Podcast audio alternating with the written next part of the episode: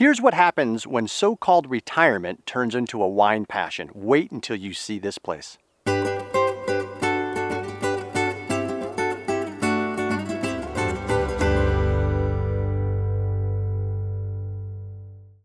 Absolutely thrilled to be able to share this story, and thank you for having us out today. And when My I say pleasure. when I say you know this is a pretty magical place, where are we exactly? You're in uh, one Napa Valley. Right. You're in the very farthest north area of Napa Valley. Uh, a lot of ways I describe this area is we're right down the street from Chateau Montelena in Calistoga. Uh, but uh, we're surrounded by three sides of mountains, Okay. and so it's beautiful to be here and be at this end of the valley. And how long have you been here? This particular place, uh, six years. Okay. and the label? Um, the label's been around since 1999. Uh, I started in the business as a grower, uh, selling fruit from uh, two different vineyards that I have in the Yountville, Oakville area. And uh, a couple years into that, I started making a little bit of wine. Uh, my first vintage was 150 cases.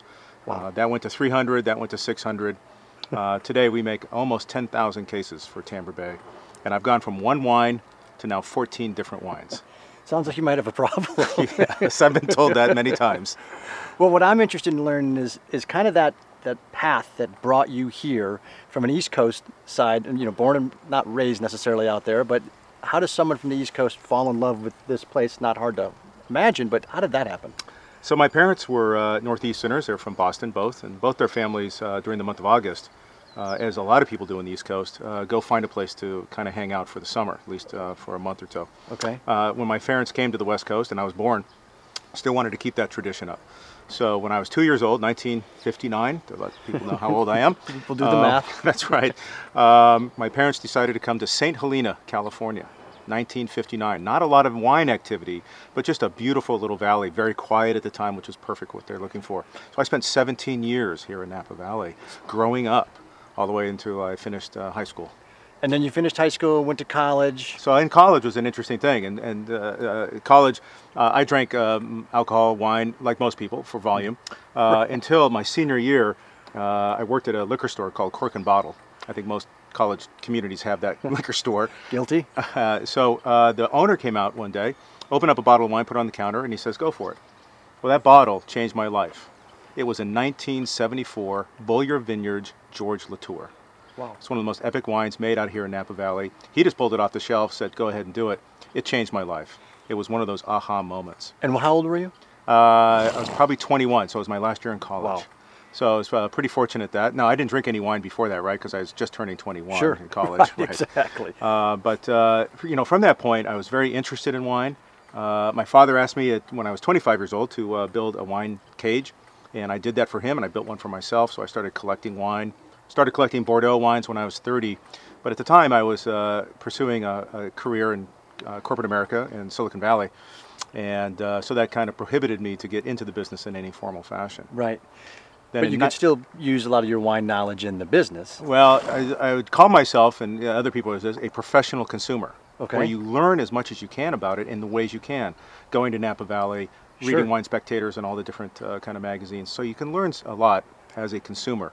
And I was uh, pretty high up on that department. And then you you exit the tech side of things, and you decided I'm gonna now have the opportunity to live wherever I want to live. I did, and that's the decision process I made. A lot of people think about what their next job is or what next golf course they're going to play. Uh, I decided to make a, a, a lifestyle choice and decided to come up here in Napa Valley. And I uh, did a lot of research beyond where I stayed in St. Helena and chose uh, the Yountville Oakville area. Uh, I've enjoyed those uh, wines out of there. I think it's one of the uh, richest area for wine production Right. and for the flavors that we can get out of the soils. So uh, I purchased uh, two different properties. Both uh, have vineyards, one small, one big. Okay. And uh, that kind of got me in the business. But at the time, I was only growing this for other wineries. So my first customers were Beringer, Franciscan, Domaine Chandon. Those were them. Uh, in 2001, uh, I took a little bit of the fruit off the vines and made 150 cases of wine. Uh, friends and family. Right. Uh, but that, that went so well. I made 300 the next year, 600 the next year, and I kind of found myself kind of being in the business. And were you, based upon your profile and, and the wine experience you had had thus far, were you after a certain flavor profile, or were you after a certain typicity? Anything that was resonating with you? So I chose certainly Napa Valley, and through my parents and my original bottle that was my epiphany Sure. was about Cabernet. Okay. And Napa Valley is about Cabernet, and a lot of us will argue that the Oakville Yountville area probably makes some of the best Cabernet on the planet. So I was after that. But our winemaking style, uh, as dictated by uh, Thomas Brown, our Okay. uh, director of winemaking, is uh, to have nature come out of the bottle. In other words, we're not going to mask it. We're not going to try to make this wine something that it's not, and not the way, uh, but make it the way Mother Nature gave us the fruit. So every year the wine's different, even though it's called Cabernet, even though it's called Merlot Right. or any of the other varietals that we make. And the the equestrian theme that we see, uh, that was not planned. It was not planned, but uh, when I got into the business, um, about two years into it, of course, I have to take my my wine into a bottle and I have to put a label onto it. So I had to come up with a name.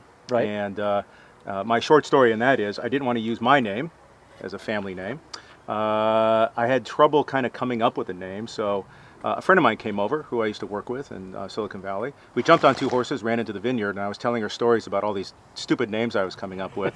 but uh, we were riding two horses, Tamburina and Bayamo, and their barn names were Tamber and Bay. And she just said to me, Why don't you just call it Tamber Bey? I do think she was being somewhat sarcastic, but it literally sent a chill down my bone saying, That's, it. Done. What's next? What's and, then- that's where the name came from. But I was a horse rider almost at that time. I just started riding a horse and doing some competitions, uh, which we got very serious into. and there's an there's an adrenaline rush in those competitions because these aren't oval track competitions. No, so I do long distance horse racing. Uh, these are 50 to 100 mile races, all done within one day and one horse. The horses are well taken care of. We have vet checks all through the day, and you could be disqualified if your horse is even just cross-eyed for Right. any horse or reason. But our horses are pretty phenomenal athletes, and I really think about that from the standpoint that they got to carry my big butt all over 100 miles. they are phenomenal athletes.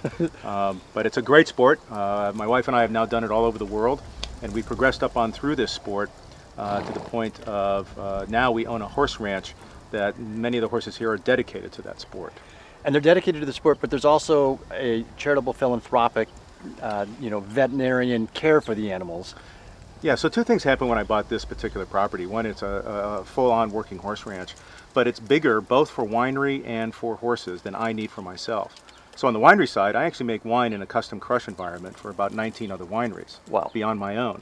On the horse side, um, we adopted an organization called the Sunrise Horse Rescue, and it turns out we are the largest horse rescue organization in Napa County. So we have 25 to 30 horses on property at all time in some state of rescue with the intention of rehoming that horse Right. at some point. Let's get him healthy enough or her, and uh, that we can find a home uh, for that horse. Uh, it's a, a nonprofit organization. It's uh, run by just an army of volunteers who love horses.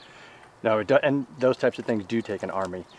The, wine speaks for itself. The location speaks for itself, and your passion. You're one of the hardest working people we've met, just nonstop.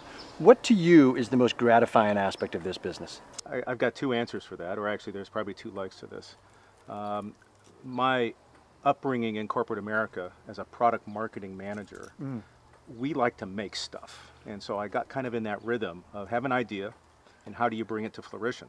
Okay. And uh, that's in my bones. I just like to do that, which is why I don't make one or two wines. I make 14 different wines. Right. So when I find a new patch of land, I got to figure out why I want to make a wine out of that land. That is very gratifying to see something go from start to finish Concept to yeah. Right. all the way through. Yep. And uh, so we're ever always looking for new places to create a new product. But I got to tell you, the, the thing that really, um, you know, hits my nod uh, as far as um, satisfaction is when someone tastes the wine. And what I love about the sensory part of wine is they can't control the reaction of their face. Right. And when I see that reaction with a smile, with a look back at the glass, like, what did I just have? It's something unique. It beat their expectations. All these good things. Um, that can't, there's nothing more gratifying than that, right? Because it's a product that we made, and uh, I, I really enjoy that part. So one of the things I do here at the winery, amongst all these other things, is uh, I love just talking with my customers and Right. showing them the wines and telling the story, and then letting them taste the wine. Well, cheers to that. Very good. What an amazing time today at Tamber Bey. You have to see this property. Fantastic wine, great people, and some animals that are just truly spectacular. Thank you so much for all your support.